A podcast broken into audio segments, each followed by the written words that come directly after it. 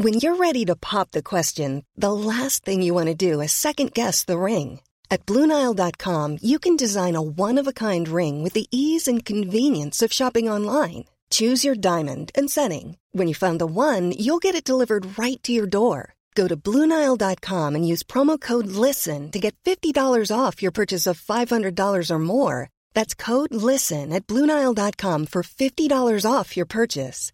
Bluenile.com code LISTEN.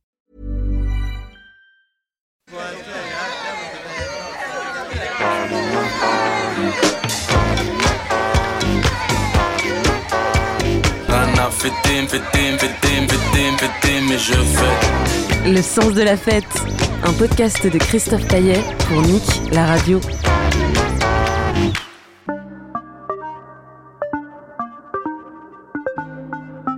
La nuit, tous les chats sont gris.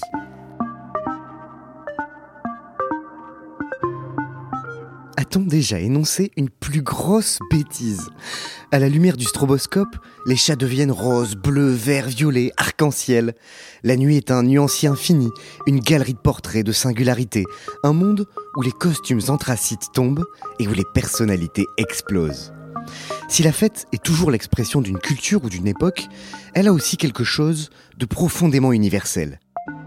Partir à la recherche du sens de la fête, c'est se demander en chemin ce qui nous lie en tant qu'humains. Dans cette troisième saison du podcast Le sens de la fête, en collaboration avec Village Webs, on explore la teuf avec celles et ceux qui la font ou qui l'ont faite. Mais l'histoire est importante. Euh, Quand t'as un gamin qui est chez lui, qui dit tiens papa, je vais, au- je vais voir une soirée électro ce soir au Vauban, euh, t'as Pépé qui dit euh, j'ai connu Mémé sous Listelor. Le gamin, il va sous le poster de Listelor, il sait que Mémé s'est fait avoir euh, là. Ouais, mais trouver une salle dans le coin qui peut se permettre de dire ça, il y en a pas. À Brest, il y a eu tellement de choses de détruites avec, cette- avec la guerre que enfin, c'est important d'avoir des repères comme ça. Il y a plein de générations qui sont venues faire la fête là, donc voilà. Bienvenue au Vauban, Brest, Finistère. Bienvenue dans un lieu unique au monde qui vend à la fois et dans un même endroit du sommeil et du bruit, du repos et de l'épuisement jusqu'au bout de la nuit. Pour la première fois, le sens de la fête vous emmène dans un hôtel. Mais un hôtel où les nuits sont folles et agitées, car le Vauban, une institution brestoise, c'est à la fois un hôtel certes, mais aussi un café, un restaurant, un cabaret, une salle de concert et un club au sous-sol. Mais le Vauban, c'est surtout une ambiance, une âme. Cette âme s'appelle Charles Musy, chemise noire, haut du crâne dégarni et queue de cheval à l'arrière de la nuque.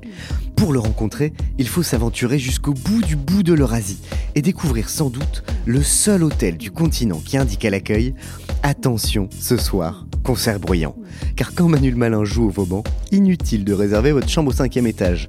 Quand les murs tremblent, ils tremblent.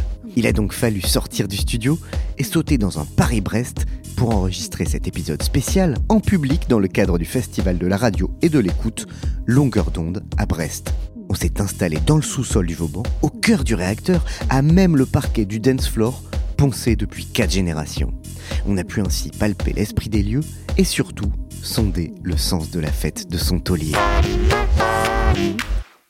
Charles Musy, bonjour. Bonjour. La dernière fois que tu as fait la fête, Charles, c'était quand? Oh là, euh, là tu me poses une colle déjà. Euh, Ça remonte. je sais pas, il y a une dizaine de jours. Il y a une dizaine de jours. Ah, peu ça remonte pas tant que ça. Non, non, ça va, ça va. Ça- ça va. Tu fais euh, la fête aussi souvent qu'il y a la fête dans ton établissement Non, non, non, plus. Il fut un temps, oui, mais plus. Plus. Non, non, non, non. Je me suis un peu calmé là. Qu'est-ce que ça veut dire pour toi que faire la fête? Quand est-ce que tu considères que tu fais la fête? C'est quand tu vois des amis, quand tu danses, quand tu bois? Qu'est-ce que c'est la fête? Je sais pas, c'est quand je vois tous les gens qui sourient, sautent de joie, euh, voilà. Quand je vois les dents blanches de mes clients, ça va. C'est le sourire, c'est euh, oui. c'est le partage du sourire aussi, une, forme, une forme de ça, communion. ouais, tout à fait. C'est important pour toi la fête? Ah, c'est essentiel. On vit dans un monde où il y a tellement de choses tristes que euh, faut, faut bien rire un peu, quoi. Donc, euh, faut se défouler. Moi, je trouve que c'est hyper, hyper important. Ça, ça a toujours, toujours été dans ta vie Ça a eu quelle place dans ta vie euh, la fête? Euh, Je suis né à l'étage ici mais avec mon frère et ma sœur. On a toujours vécu au Vauban. Quand on était gamins, mon père faisait déjà son bal populaire. Donc euh, je croisais régulièrement des gens euh, en période fête, si on va dire, quoi. Très fatigués quelquefois, mais ça m'a donné l'envie de continuer. Qu'est-ce que tu recherches toi euh, dans la fête? Qu'est-ce que tu vas chercher? Tout, la joie, le, le rapport humain avec les gens.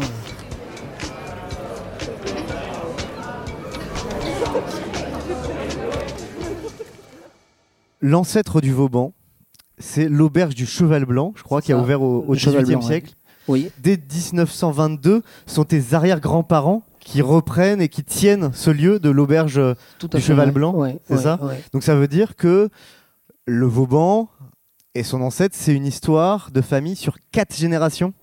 Tout le monde Oui. y est passé Tout le monde y est passé. Les arrière-grands-parents, Ouais. les grands-parents, les parents. Et, et même ils ont été loin parce qu'à un moment donné, l'hôtel du Cheval Blanc a été dynamité par les Allemands quand ils ont quitté Brest. Ce- elle se- ce- cet hôtel se trouvait à la place de la poste centrale et ils ont fait dynamiter tout le centre-ville et l'hôtel est parti en fumée. Et le, mon grand-père a reconstruit un hôtel à l'identique qui s'appelait, qui s'est appelé l'hôtel Vauban et qui était rue avenue Clémenceau. Et donc ça, c'est en 1950 qu'il re- qu'il Dans reconstruit les années euh, 50. un certain Charles Musy, C'est mon grand-père. son s'appelait grand-père, Charles, ouais. Charles Musy déjà, Ouais. qui dirige euh, le Vauban, le premier euh, Vauban euh, sous ce nom-là. Celui Et- qui tenait l'auberge du Cheval Blanc s'appelait Don Anton Muzzi. Waouh Ça rigole, ça rigole pas. hein.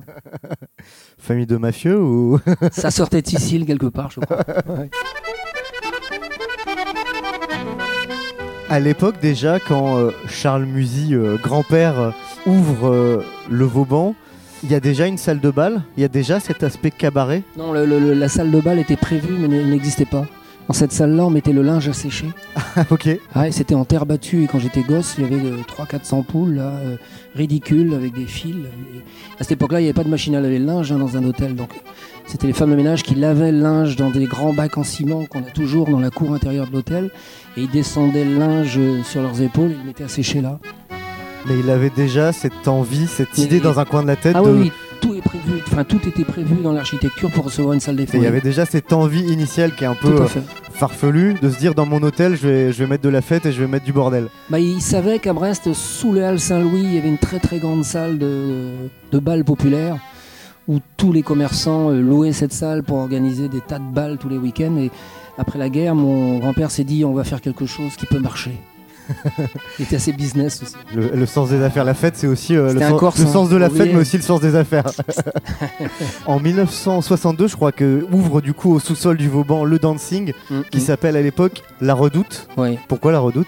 Parce que c'est une spécialité de Vauban. La redoute, ce sont les petits spoutniks qui sont dans les angles des châteaux de. Vauban et qui sont des trucs imprenables en fait. Spécialité de Vauban. Donc il avait appelé ça ça la redoute. La Redoute. Alors, Imprenable. Qu'est-ce qui se passe à la Redoute, ce premier dancing dans le sous-sol de l'hôtel? Qu'est-ce qu'on y écoute? Qu'est-ce qui s'y passe? Oh, c'est surtout du bal musette. C'est un ce bal musette, ouais. beaucoup de bal musette. C'est mon père qui plus tard euh, était passionné de rock and roll et de rhythm and blues qui a commencé à, à faire trembler les murs. Ouais. Bah, ça tremblait aussi la musette, non? Un petit passo double. euh, C'était Parce pas que- pareil, Oh. c'était pas les mêmes tremblements. On a euh, aujourd'hui une image euh, vieillotte de la musette, mais à l'époque, les balles pouvaient Oui, avoir oui, une, certaine folie aussi. ah oui, oui, tout à fait.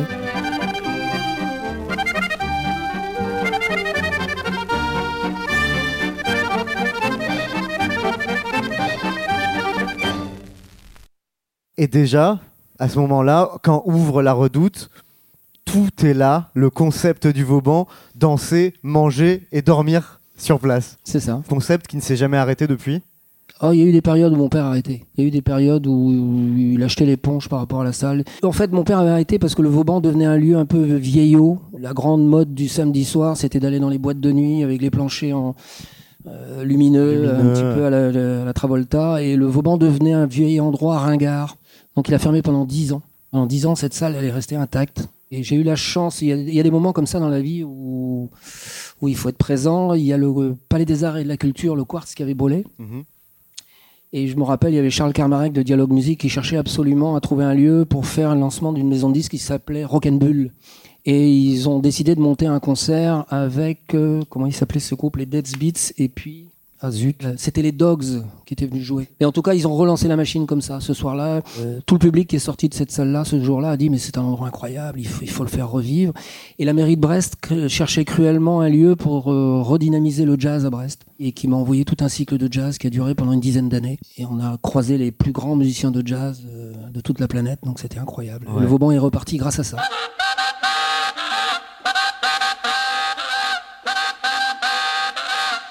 Le Vauban a eu plusieurs périodes, plusieurs Oui. histoires en fait dans cette salle. Toi, quand tu étais jeune, donc tu as grandi euh, dans les étages là, Ouais, j'étais au premier. ouais. est-ce que tu descendais? Est-ce que tu es Ah venu oui, oui, je venais souvent. Mon, mon père, enfin ma mère me demandait d'aller chercher mon père en bas, parce que je suis le, le- le plus âgé de l'équipe. euh, parce qu'il y avait des bagarres. C'était Il y avait des bagarres Ah, il y avait des voyous. Donc, je passais dans une petite salle qui était juste au- derrière le bar, là, qui était un endroit extrêmement louche. Ça sentait très bizarre là-dedans. Et je venais récupérer mon père en bas parce que ma mère était, haut, lui disant euh, Vite, vite, va chercher ton père, il y a des soucis. euh. Et je savais tout de suite qu'il y avait un début de bagarre qui arrivait. Ouais, il y avait les blousons noirs. Les gros blousons noirs, ouais, c'était. ça cognait dur, hein, il y avait les vitrines qui partaient, c'était impressionnant. Ah ouais, Ah Bah, oui, donc oui. ça a toujours été un peu sauvage ici. Parce que C'était rigolo. Les fêtes sont rigolo. sauvages au. Ah oui, j'ai lu d'ailleurs. Mais les euh, bagarres sont plus les mêmes. hein. À l'époque, c'était rigolo. À l'époque, c'était Ah rigolo. oui, oui, parce Qu'est-ce que qu'il y avait de drôle dans les bagarres une demi-heure après, ils étaient tous au comptoir à boire un coup et tout allait bien. Ah, c'était la belle époque, ça. hein. C'était On se tapait dessus, mais dans la bonne Voilà, ambiance. voilà. Et, et j'ai lu d'ailleurs euh, l'histoire euh, de Raoul le videur. Ah euh, oui, un monsieur qui a fait la poche de Dien Bien Phu au Vietnam. Ouais. Et son autre copain, mon père avait pris deux personnages assez impressionnants. Il y en avait un qui était énorme, là, qui avait, donc fait la guerre du Vietnam. Et l'autre était un des, un des plus gros voyous de, de Kerango, qui était un quartier euh, assez voyou de l'époque. Et ces deux personnages, en fait, faisaient le- le- les portiers du Vauban. Celui de Kerango était énormément craint par tous les voyous de la ville. Il faisait régner l'ordre, c'était assez impressionnant. Il y en avait un, donc le, le fameux gars de Kerango, il avait des lames de rasoir dans son dans le haut de son costume. Bonne ambiance. Dès qu'il y avait une bagarre, tu te prenais dans le haut de son costume, tu, tu regardais tes mains après. Ah ouais, ok, ok. Mais c'était l'époque, Euh, hein, ça- c'était les années ça a changé ça au Vauban ou Ouais. ou faut faire gaffe ce Je soir sais pas, il faut lui demander, il est là-haut. là. Ah, Ouais, c'était je très rock'n'roll. hein. Et je lisais que, que le Raoul, là, euh, le videur, euh, cet ancien légionnaire d'Indochine, exfiltrait en camion certains clients par les cuisines. Ah oui, oui, mon père, mon père mettait tous les gens un petit peu indésirables dans la cuisine. À l'époque, on mangeait, nous, enfin mon frère et ma sœur, on mangeait dans cette fameuse cuisine où le chef, le chef nous préparait un petit plat avant d'aller se coucher. Parce que mes parents n'avaient pas le temps de s'occuper de nous, ils étaient toujours dans leur, leur soirée comme ça. Et le, les deux videurs nous étalaient sur le sol toutes les personnes indésirables en leur disant si vous bougez, vous, en- ramassez une. Et donc on avait des personnes qui faisaient des bruits bizarres à côté de nous. Et en fin de repas, euh, mon père rentrait son petit fourgon dans le garage, donc rue Branda, parce que la police était juste en face. Donc il rentrait par la petite porte de derrière, il chargeait tous ces gens-là dans son camion, et il partait par le petit jardin derrière pour pas être vu, et il les déposait dans le, dans le jardin de, de leur quartier. C'était comme ça tous les samedis. Ça s'appelle une gestion Service de l'ordre public. Service après-vente. Alors, est-ce que tu as des souvenirs, tes premiers souvenirs de quand tu descends là à la redoute? Toi, t'as quel âge? Les premières fois où tu descends? 6-7 ans. 7 grand ans. C'est quoi tes souvenirs? La musique, les lumières euh, Ah, il faisait très chaud, très très chaud, et il y avait, c'était blindé à bloc. Ça sentait la transpiration terriblement. Et énormément de monde. Les, les plus grands souvenirs que j'ai, c'est plutôt les musiciens qui venaient faire des répés l'après-midi. hmm, Qu'ils arrivaient en- vers les 13h, ils cassaient la croûte, et après ils, ils faisaient des répés toute la journée parce qu'ils faisaient des reprises. C'était pas des compos. Donc c'est assez rigolo, oui. ouais. Je me souviens sur les marches, je regardais ça. C'était Et ça, ouais, quand tu vois ça en tant que gamin, tu dis, ok, euh, ça, c'est ma vie, je veux faire ça toute ma vie, je veux pareil, je En veux. tout cas, ça m'a énormément influencé, oui. Ouais. C'est sûr. J'aurais pas vu ça, à mon avis, j'aurais jamais fait de concert. J'aurais eu une discothèque, certainement. Ah ouais, quand même Mais euh, en tout cas, du, du vrai concert, je, je, je sais pas. Parce que tu as toujours eu euh, cette envie de te dire, je vais organiser la fête, donc j'aurai euh, un, un bal, une salle de concert, une discothèque. J'ai toujours aimé la fête, donc je pense que j'aurais fait quelque chose dans cette salle, c'est sûr. Ouais. Et ça, c'est un héritage du coup familial? Tout à fait. On t'a, Ouais. Euh, d'une certaine manière euh, inculqué un sens de la fête, tu penses? Je pense, ouais. Puis mon père, par exemple, à cette époque-là, quand on avait un restaurant, pour mettre de la musique d'ambiance, on était obligé de créer nous-mêmes nos bandes. Donc il avait des grands Revox. Et il achetait euh, une maison de disques qui était juste à côté, là, ça s'appelait Sonodisque, je crois que c'était. Il achetait ces tonnes de disques à la mode et on faisait des pré-enregistrements pour passer ça en musique de fond au restaurant. Donc c'est vrai qu'on passait beaucoup de temps sur la musique. DJ, ouais. euh. ouais, ouais, c'était rigolo. Est-ce que euh, ensuite, en, en grandissant, j'ai une à 6 ans, pas for- c'était pas forcément le cas, mais en devenant un peu plus vieux, tu es venu faire la fête toi-même ici ah non, jamais. Jamais? Non, non, Jamais? Non, parce qu'il y avait une différence d'âge déjà. Ouais. Et puis de culture, j'aspirais moi à une autre musique dans ces années-là. T'aspirais à quoi? J'écoutais beaucoup les Creedence Squatter Revival, voilà, C'est quelque chose de plus rock, quoi. plus rock, ouais, Harvest. Tu sortais ailleurs? Moi, j'allais faire surtout la fête chez des potes ou dans les ou dans les caves des potes, des choses du genre. quoi. Boîte de nuit, j'étais pas très très très fan. Pourquoi? Je préférais me retrouver avec une bande de copains et faire ça dans un appartement, ou, voilà, ou dans un hangar. Faire la teuf en bande, euh, Voilà. du, du gros rock. euh, On écoutait les musiques qu'on avait vraiment envie d'entendre. C'est quoi ton tout premier souvenir de fête? Le plus vieux souvenir que je puisse avoir, c'est que je, je passais mes vacances à Porce-Milin.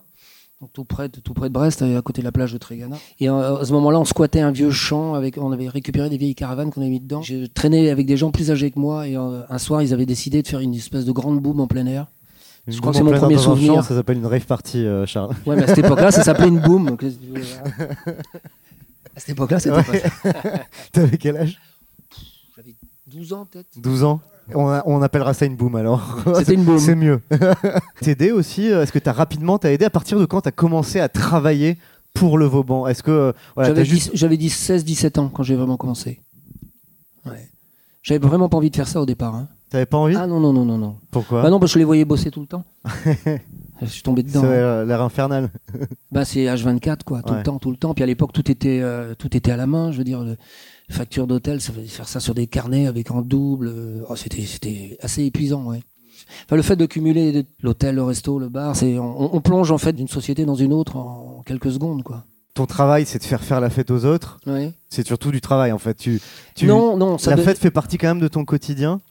Euh, la fête fait toujours partie de mon quotidien. Je, je fais moins la fête et je suis moins dedans depuis, depuis quelques années, depuis les 4-5 ans.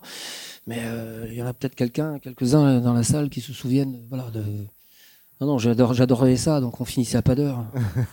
soit ça se passait dans la salle, soit ça se passait dans les loges avec les musiciens. Quelquefois on Ah, remontait. c'est- c'est là qu'est la vraie fête. hein. euh, sec, vous allez voir, il va vous dire. On allait conduire ma fille Charlotte à. Elle venait me chercher pour me dire Papa, il faut m'envoyer à l'école. Ah ouais Euh, J'étais avec Christophe et puis, il, il- et est 8h du matin, faut Ouais, que j'aille à l'école. et on allait avec la 4L, on l'envoyait à l'Arteloire. Eh bah bravo. Chut Ce qui est fou, c'est que avec un lieu comme ça euh, qui existe depuis autant de temps, il y a allez, au moins trois générations qui sont venues faire la fête ici. Et il y a sûrement aujourd'hui des jeunes Brestois. C'est ça mon gros souci actuellement, c'est pour ça que je veux arrêter. Ouais. Bah, je me retrouve soit avec les enfants de mes anciens copains ou les petits-enfants. La Redoute, c'est un dancing, c'est des orchestres musettes. La musique amplifiée débarque au Vauban en quoi, milieu des années 60, 65. euh, 65, 70, 70 quoi. Ouais. Ouais. et là, là, ça devient une place forte du rock.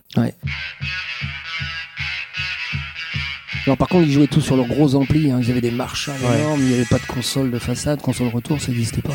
Donc ça, c'est euh, la deuxième période de Ouais. la salle du Vauban. On a la musette. Ensuite, on a le rock, vraiment ouais. euh, grosse salle rock. Est-ce que Brest, c'est une ville rock? Oui, ah oui, oui. Il y avait des pépites, de, de- des pépites, des musiciens incroyables de rock à l'époque. Mais qui jouaient dans des petits bars. Il n'y avait pas de. Si, on avait des groupes comme Humility in Blues Times avec. euh, comment il s'appelait Jacques Le qui était énorme. Et Mad Mata qui ont démarré dans, dans un tout petit club euh, au Baroum Bar. ça. C'est la fête dans un concert de rock au Vauban. Ah oui, tout le Ouais. temps. C'est quoi la fête rock euh, au Vauban? Ça se passe comment? Il y avait plus que deux raisons de bière, quoi. Ouais. Puis on sautait très haut. Ah, ça jumpait quoi. Voilà.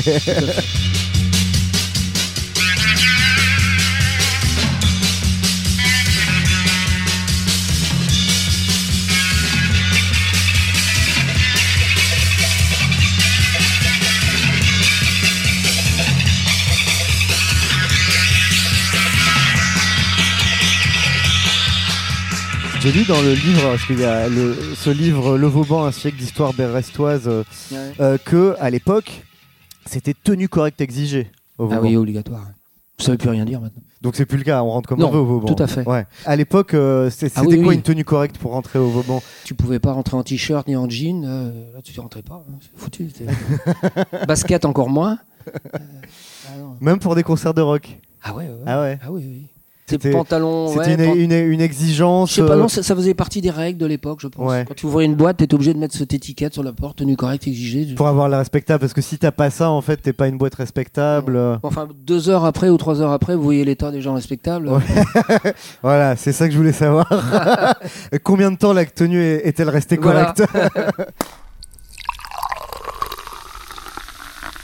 Et L'alcool coule à flot Oui. à ce moment-là Ouais. Ouais. Dans des conditions difficiles parce qu'on n'a pas les techniques de bière qu'on a maintenant. Donc, euh, c'était quelque chose. hein. Est-ce que euh, le Vauban a toujours été un lieu où la fête a comme ça été, euh, a toujours débordé, a été très libre, euh, presque un peu sauvage? J'ai tendance à dire que oui. Et ça a été une volonté, euh, alors de ta part aujourd'hui, de la part de ton père, euh, de dire voilà, on, on a une certaine idée de la fête. Ça faisait partie de nos gènes. Tragédie dans l'Isère aux premières heures de cette journée de la Toussaint. Plus de 140 morts dans un incendie. Ils étaient allés danser, c'était des jeunes en grande majorité. Ils étaient allés au 5-7, un club, une boîte au décor psychédélique. Il y a un incendie euh, qui va avoir lieu dans un, un dancing euh, assez loin d'ici, dans l'Isère. Ah oui, le 5-7. ouais. Ouais, c'est ça qui va faire euh, pas mal de morts et qui va entraîner un durcissement de la réglementation sur les établissements de nuit dans toute la France. Et je crois que c'est ça qui signe l'arrêt de Bah, la redoute. C'est ça qui a signé l'arrêt de la redoute. Mon père a fait les travaux de, de remise aux normes de l'époque, mais c'était tout et n'importe quoi parce qu'il n'y avait pas de normes euh, officielles. Et d'un seul coup, l'État pond des tas de choses et il y a des travaux qui ont été faits qu'il a fallu recommencer parce que c'était pas tout à fait en fait ce qu'il fallait. Mon père a jeté l'éponge à cette époque-là. Ouais. Et c'est toi ensuite qui l'a relancé? La salle est restée 10 ans fermée. Et puis un jour, je vous dis, il y a Dialogue Musique qui est venu avec Charles Carmarek. Mon père était en vacances et euh, il cherchait désespérément un lieu pour faire un gros coup de pouce pour ouvrir son magasin de disques, là, Rock'n'Bull. Bah, j'ai désobéi à mon père. Je suis- j'ai- pendant qu'il était en vacances, j'ai dit OK, on ouvre. je dis pas quand il est rentré de vacances. je- Il, est arrivé, je- il est descendu chercher son linge. Ah ouais, Et, non, euh, non, mais là, il, il y était, avait une teuf. il euh, était furieux. Il m'a dit Qu'est-ce que tu as fait Il est hors de question. Il était resté sur l'image des bagarres, sur la... que c'était un lieu qui était complètement euh, désuet, qui, qui n'avait plus rien à voir avec la période du moment. Il voulait plus, il voulait plus en entendre parler. Quoi. Il m'a dit bah, écoute, euh, comme tu as donné ton accord, on va aller jusqu'au bout, mais je te préviens, si ça se passe mal, je casse tout, je détruis tout, et plus personne ne fera rien là-dedans. Et ça a été l'inverse. Pendant une semaine, il y avait des tas d'articles qui tombaient de partout.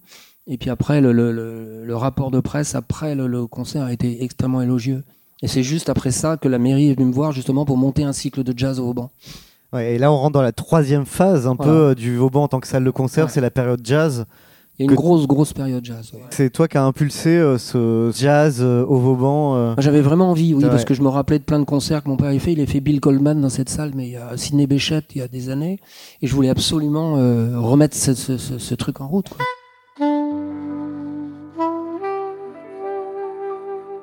T'as reçu euh, ici euh, tous les plus grands. Bah, j'ai une jazz chance inouïe, comme je vous ai dit, le, le Palais des Arts et de la Culture ayant brûlé, ils cherchaient désespérément des lieux pour faire du jazz. Donc j'ai eu cette chance-là de pouvoir profiter d'artistes qui n'auraient jamais dû passer au Vauban. Des Archichep, des, euh, Horace Parlant, Kenny ouais. Wheeler, Lee Konitz. euh, Il y a même une compilation euh, jazz, à euh, jazz Oui. au Vauban euh, Oui. qui est sortie. euh. oui, c'était avec le tourneur de Didier Skiban qu'on avait fait cette, euh, ce disque qui est relativement introuvable maintenant. Mm.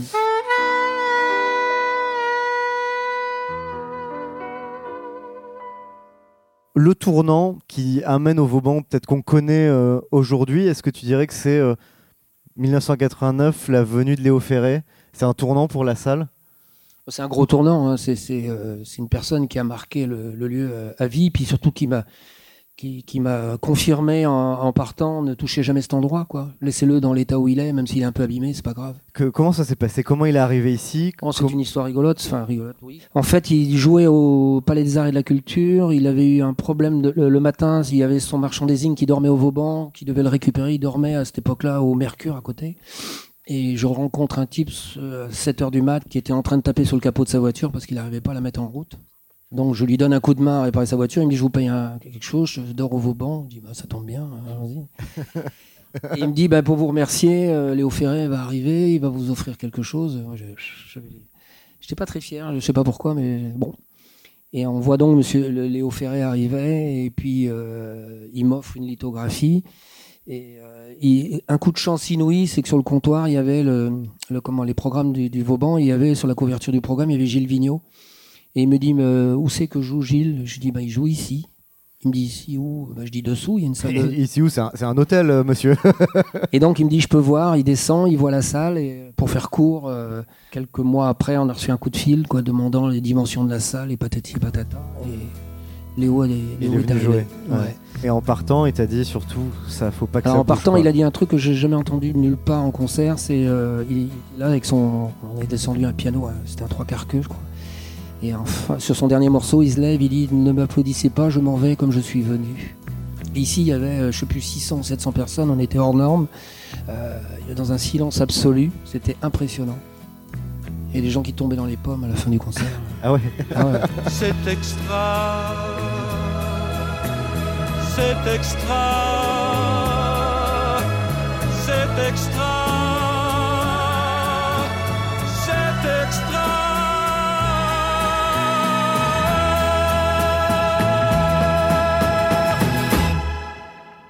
À partir de là, euh, le Vauban devient euh, ce qu'on appelle après l'Olympia brestois, le bus palladium de l'extrême ouest. Ouais. La déco a pas bougé depuis. Rien, euh, si la tapisserie a été refaite une fois quand on a fait les gros travaux avec la ville de Brest, mais euh, le rouge de la tapisserie, la texture, tout est à l'identique. Donc au rez-de-chaussée, on a une, une brasserie avec un comptoir en bois, du laiton. Alors la brasserie a été refaite il y a 25 ans, elle était pas, elle ressemblait pas à ça, mais par contre cette salle-là est intacte. des murs rouges, euh, Ouais. une boule à facettes, un, un vieux comptoir. euh. Tout est d'origine. Ça, ça a toujours été une volonté pour toi de garder. euh, Ah bah j'ai toujours voulu la garder. Oui, oui. Mais ça m'oblige à mettre des rustines un peu partout pour tenir le truc à peu près propre. C'est quoi l'esprit du Vauban aujourd'hui? C'est un collectif de potes qui font plein de concerts dans tous les styles, dans tous les genres et qui adorent l'endroit. C'est ce que c'est d'ailleurs, hein, de toute la programmation du Vauban. Il y a plein de gens qui me demandent pourquoi il y a du rock, pourquoi il y a du jazz, pourquoi il y a du blues.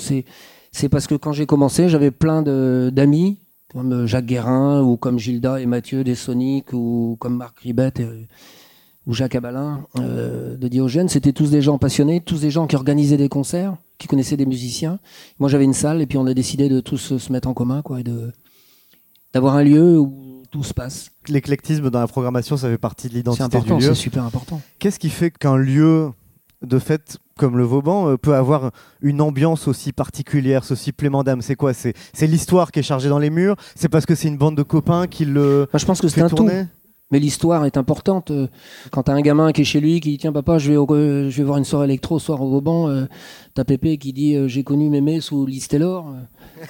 Euh, le gamin, il va sous le poster de Listelor, il sait que Mémé s'est fait avoir euh, là. Ouais, mais trouver une salle dans le coin qui peut se permettre de dire ça, il y en a pas. À Brest, il y a eu tellement de choses détruites avec, cette- avec la guerre que enfin, c'est important d'avoir des repères comme ça. Un lieu où les gens se C'est reconnaissent. un repère. ouais.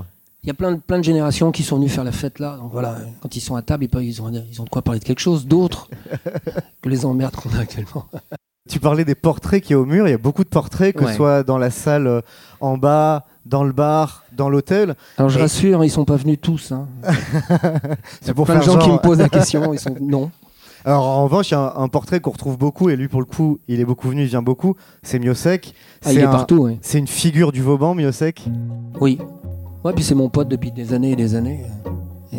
Oui, c'est quelqu'un de- de- d'extrêmement important. des superbes rencontres que j'avais, que j'ai fait.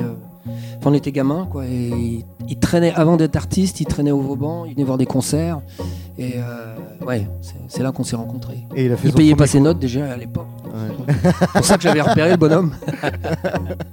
Et il a fait son premier concert euh, ici en première partie de Divine Comedy. Alors c'était les, Sonic Floor qui avaient organisé ce concert. Ils avaient monté euh, un concert avec Divine Comedy et Christophe faisait la première partie. Ouais. En fait, il avait raflé le- le- la soirée à Divine Comedy. et C'était énorme. Il avait volé la vedette Ah oui. On l'attend, on l'attend. Je ne sais où, je ne sais quand. On l'attend, on l'attend. Dans quel virage, à quel tournant. On l'attend, on l'attend.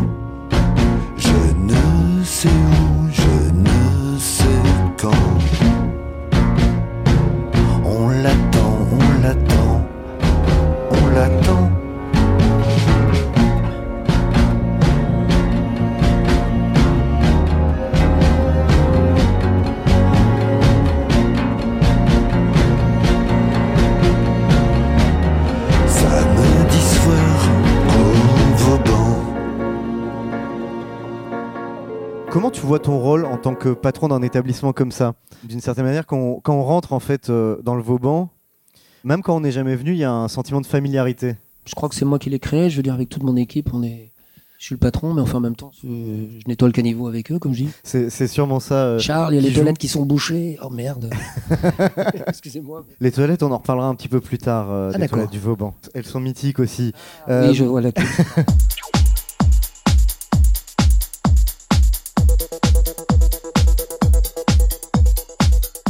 De l'éclectisme de la, de la programmation. Il y a aussi euh, quand même euh, quelque chose qui est devenu important au Vauban, c'est les musiques électroniques, c'est la techno, notamment avec euh, le festival Astropolis Mhm. et les fondateurs d'Astropolis qui sont venus organiser un paquet de soirées ici. Comment le... les musiques électroniques entrent au Vauban? Alors moi j'ai toujours, enfin j'ai toujours, je détestais à l'époque la musique électronique, je supportais pas ça. Bon, c'est euh. Gilda et Mathieu venaient me voir régulièrement, mais je disais non, je veux pas faire. Ouais, non, c'est de la merde, vos boom boom, c'était ça. C'est eux qui m'ont envoyé Stéphane Echer déjà à l'époque. Mais euh, Stéphane, oui, mais euh, électro, non. Manuel Malin, non. Et puis en fait, ils ont été très malins. euh, ils savaient que ma mère aimait. euh, comment tu m'as dit qu'il s'appelait là tout à l'heure? Ouais, ma mère Franck était fan de Franck Michael. Et alors, euh, qu'est-ce qu'ils ont fait les Sonics Ils ont pris un gros billet euh, devant Franck Michael sur la scène. Je sais plus où ils jouaient à Pinfeld. Et en fait, ils ont ils ont soudoyé ma mère comme ça. Quoi. Ma mère est venue me voir. Elle m'a dit, tu sais, ils sont vraiment gentils les mecs des Sonics. hein, euh, tu pourrais quand même faire un effort pour faire leur concert là. Voilà, c'est comme Ah, ça. que- c'est- comme ça que ça a commencé. Et ça a marché, Ah, c'est bien vu hein, Ah d'aller oui, oui, d'aller oui. draguer la maman à un concert de Franck Ah. Michael pour ramener euh, Manuel Malin au Vauban. C'est comme ça que C'est tordu, fait, mais euh, intelligent. hein. ça se joue à peu de choses, hein, l'histoire d'un lieu quand même. Et après, elle a- après, elle a quand même regretté un petit peu son truc parce qu'elle dormait au-dessus, il faut savoir. Hein. Une fois, ça va, mais après, quand ça a commencé à Donc la prendre une première cadence. soirée hein. Astropolis, elle est venue nous voir, elle a dit c'est quoi ces conneries Et du coup, voilà, la musique électronique, la techno, Astropolis arrive au Vauban Ouais. et ça devient aussi une part importante de la programmation avec, euh, avec euh, pas mal euh, d'after, de soirées. On peut dire que tu organises des rave parties dans un hôtel. Ah, Il y a des trucs fous. hein. Je sais pas si euh, nos auditrices et nos auditeurs euh, qui ne sont jamais venus peuvent imaginer ce que c'est que de dormir au premier étage euh, juste au-dessus d'un DJ set de Manuel Malin. Ouais. T'es en apnée dans un caisson de basse. voilà. Et t'es vraiment en apnée. Tu Donc, te demandes ce qui euh, t'arrive. Petit, petit tips, euh, et si vous venez un jour à Brest au Vauban, demandez le cinquième étage. Ouais, quoi, mais quoique. quoique, Quoi, quoi que ça que les, change les pas basses, grand chose. euh, les les basses, transmettent, c'est juste psychologique. Ça. On est au cinquième, on entendra moins.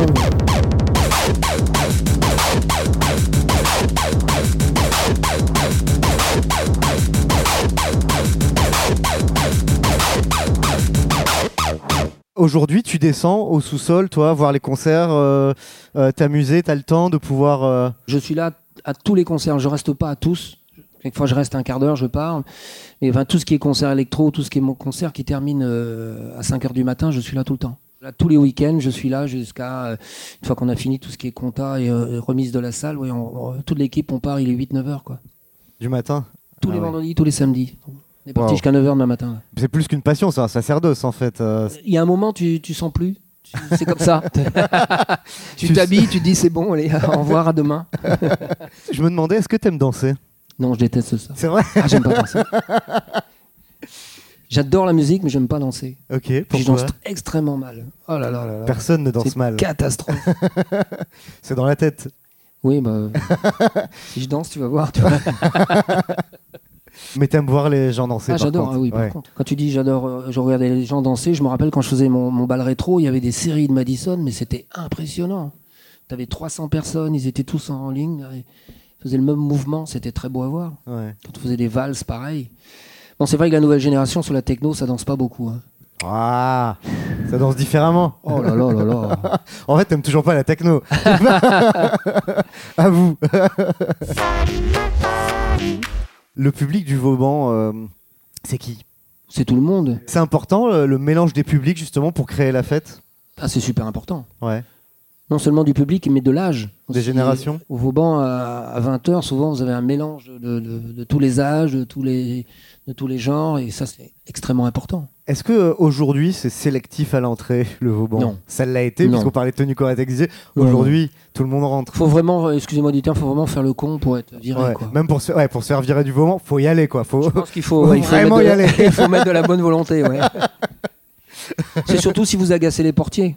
Mais il y a une volonté du coup d'une certaine manière de d'être assez permissif pour que la fête puisse. euh, Puis vous allez juger quelqu'un, quoi, par, par rapport à sa tenue vestimentaire, par rapport à, voilà, je veux dire. Puis en plus, au Vauban, la fête, elle est ici, mais elle est aussi dehors, elle est sur le trottoir, elle est partout dans la Alors, rue. sur le gens trottoir, faut faire attention parce que j'ai des soucis quand même. Faut... de voisinage. ah, bon. non, mais voilà, en fait, tout le reste se rassemble autour du Vauban le peux- vendredi soir. Je peux comprendre parce qu'avant, les trois quarts des, des gens euh, allaient fumer leurs cigarettes rue Branda, donc juste en sortant. Il faut voir que tous les immeubles qui étaient à côté, c'était infernal. Les gens, ils pouvaient pas dormir, c'était pas possible et je me mettais bien à leur place. Donc on a modifié. Maintenant, les gens qui veulent fumer, ils sont obligés d'être parqués sur le, comment on appelle ça, sur la terrasse du Vauban. c'est du bonheur maintenant pour les gens dans la rue Brandard. C'est du bonheur. Bah, sinon, ton, ton petit panneau, attention ce soir, concert bruyant, faut le mettre dans toute la rue. Tu vois, Ouais, dans, ouais, dans tout Brest.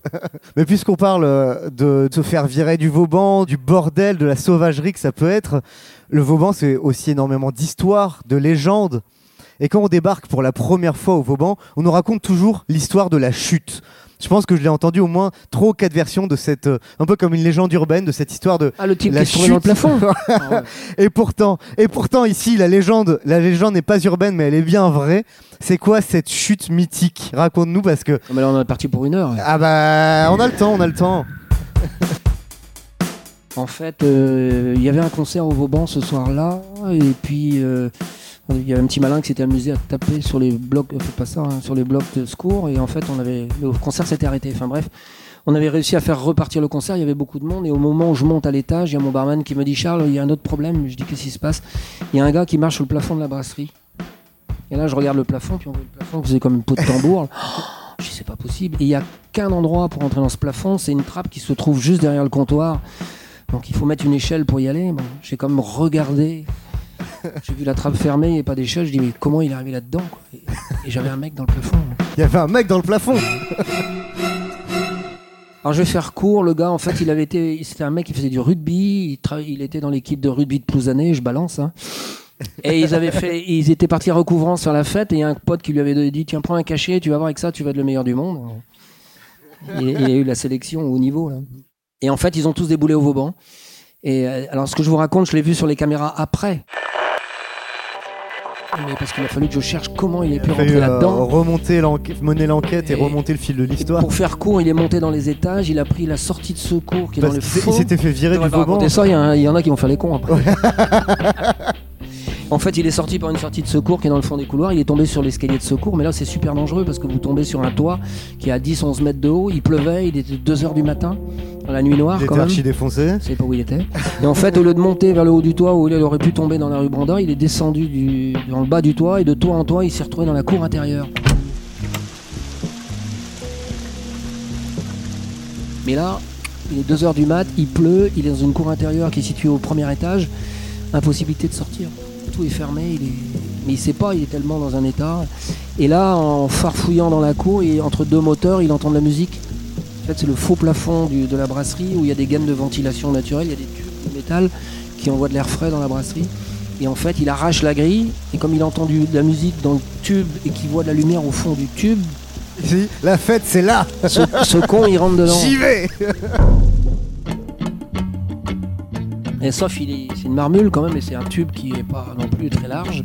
Et il est juste tenu par des tout petits fils de fer. Il n'y a pas aucune raison de, de mettre des fils armés là-dessus. Et il rentre dedans, 4 mètres de long.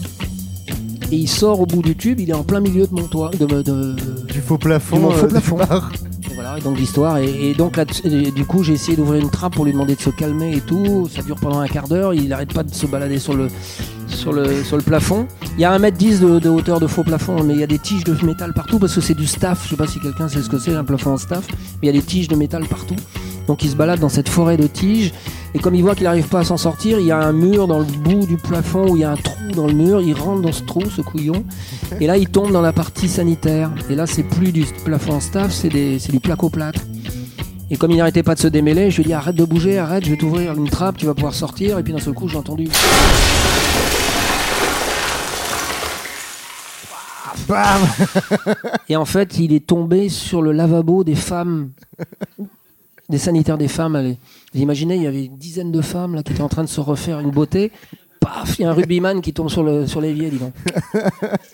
J'ai eu un miracle, j'ai donc couru pour aller le récupérer dans les sanitaires, et là, toutes les femmes regardent, il n'y avait plus de plafond, tout le plafond était tombé. Et il y avait des fils qui tombaient de partout, donc je secoue une fille, je dis, mais où il est, où il est, où il est? Et elle me dit, il vient de partir par là. Donc je, je- je cours, et je l'ai chopé à l'entrée du sas, il était couvert de plâtre, le mec. Je lui dis, tu, tu, je lui dis, tu vas où? Bah, Je sors, il me dit, C'est un- sors, un film avec Pierre Richard en fait cette histoire. Mais heureusement que j'ai chopé, parce que. Il y avait je sais pas combien de dégâts quoi. Ah Ça ouais. coûtait- ah, ses parents ils étaient pas contents. hein. Quand on est venu non plus Quand- j'imagine. bah, c'était fait, c'était fait. Ah Bah non, le soir même, j'étais fou. Mais euh, quand on est venu avec l'expert, là, les parents faisaient le tour et donc euh, il il aurait pu se tuer dans le haut de la sortie de secours, il aurait pu se tuer dans le plafond. À chaque fois qu'on montrait un endroit où il était passé, sa mère lui foutait des paires de gifles. Je crois pas qu'il ait recommencé depuis. Quoi. Mais c'est une histoire vraie. Ouais. C'est donc une histoire vraie et c'est ça le Vauban. Mais elle a fait, le tour, ça, elle a fait le tour de Vauban. France. celle-là. J'avais tous les musiciens dans Miosec qui jouaient dans le sud de la France qui me dit alors, qu'est-ce qui se passe? C'est quoi ces histoires? Tais-toi Voilà, je vous avais dit qu'on reparlerait des sanitaires du Vauban. Euh, ouais. Ah oui. Il y en a, il y en a beaucoup des, des légendes comme ça et des, des soirées qui partent complètement en vrille comme ça? Ouais, il y en a eu. ouais, ouais, ouais, ouais. Entre un hôtel, un resto, un bar, une salle de concert et une discothèque, je peux vous dire qu'il y a des, anecdotes. Quelquefois, Ah ça fait un potentiel d'anecdote. Moi, mon veilleur de nuit, il a vu des télés descendre avec des draps juste devant lui. Pardon? Bah, il était en train de faire gardien de nuit, c'était un début de week-end, il n'y avait rien dans la salle, tout était fermé. Puis il était en train de, de pianoter sur le téléphone. Et puis devant la vitrine, il a vu à un moment donné quelque chose qu'il avait vu. Il regarde, c'était un, il y avait une télé qui descendait avec un drap. Le mec était en train de descendre une télé pour la piquer. quoi. Il avait planqué la télé dans le drap. Ça passe crème. Ça fait.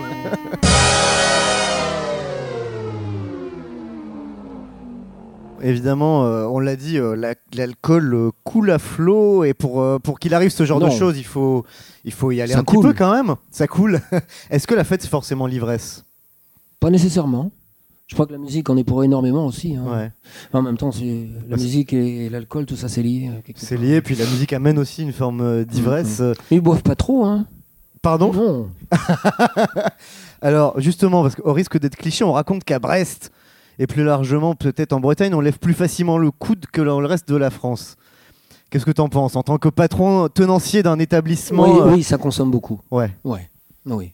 qu'est-ce qui relie euh, au fond euh, un bal musette euh, à la redoute dans les années 60 et euh, une teuf de Manuel Malin au Vauban aujourd'hui On s'est l'envie de s'amuser, je crois. Ouais. Je crois que c'est ça. hein. C'est faire la fête, c'est euh, passer du bon temps. C'est quoi pour toi les ingrédients d'une fête réussie? C'est quoi le plus important? Ça va être la musique C'est la Ça- musique, je pense. C'est la musique le plus important pour Ouais. toi? Ouais, Le reste, euh, tu peux le faire dans n'importe quel endroit. Si, si la musique est bonne, ça va fonctionner. Bon, faut pas que le barman soit un crétin non plus, quoi. Enfin, voilà. Mais je pense que oui, c'est la musique qui est la partie essentielle. Qu'est-ce qui peut tuer la fête? Tu coupes le son? Franchement, couper le son. Honnêtement, Diminuer le t'as son déjà trop essayé? Ça marche pas. Ça n'arrête pas la fête de couper le son. Ça devient une fête sans musique. Non, parce qu'on voit maintenant, on arrête de servir de l'alcool une heure avant la fin de la fermeture obligatoire. Et ça change pas, les gens continuent à danser. Ouais. Donc c'est pas l'alcool non plus. Couper le son ou diminuer le son pour arrêter la fête.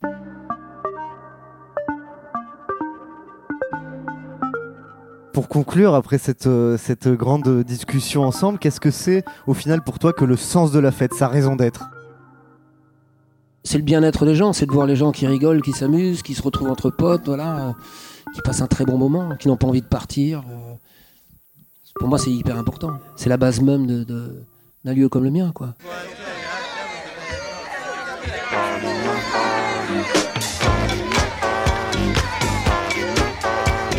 Le sens de la fête est un podcast de Nick la Radio, écrit et animé par Christophe Paillet. Réalisation Malo Williams. Si tu devais choisir un seul morceau de musique pour faire la fête, ton morceau ultime, J'avais un truc que j'aimais beaucoup quand j'étais gosse qui s'appelait Inagada Davida. C'est une musique un peu planante, ça démarre. euh, alors c'est un peu comme Mort des Pink Floyd, un petit peu. Enfin, c'est toute cette génération, j'aimais beaucoup ça. Mais j'écoute pas un truc plus qu'un autre, quoi. Je, je zappe, ça va, dépendre avec, quel copain je suis. Je vais passer ce genre de musique ou voilà. Je peux mettre du Johnny Hallyday aussi certains soirs, il n'y a pas de souci. Je suis pas, je suis pas contre.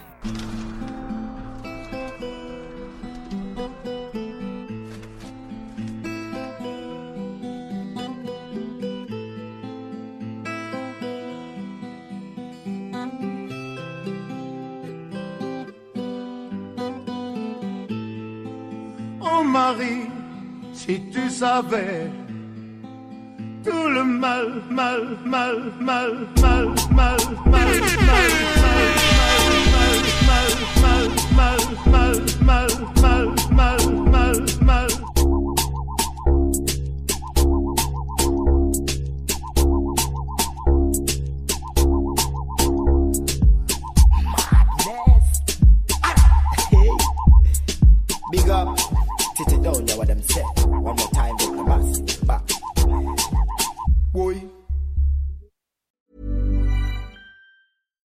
Happen in three years, like a chatbot may be your new best friend. But what won't change? Needing health insurance. United Healthcare Tri Term Medical Plans, underwritten by Golden Rule Insurance Company, offer flexible, budget friendly coverage that lasts nearly three years in some states. Learn more at uh1.com.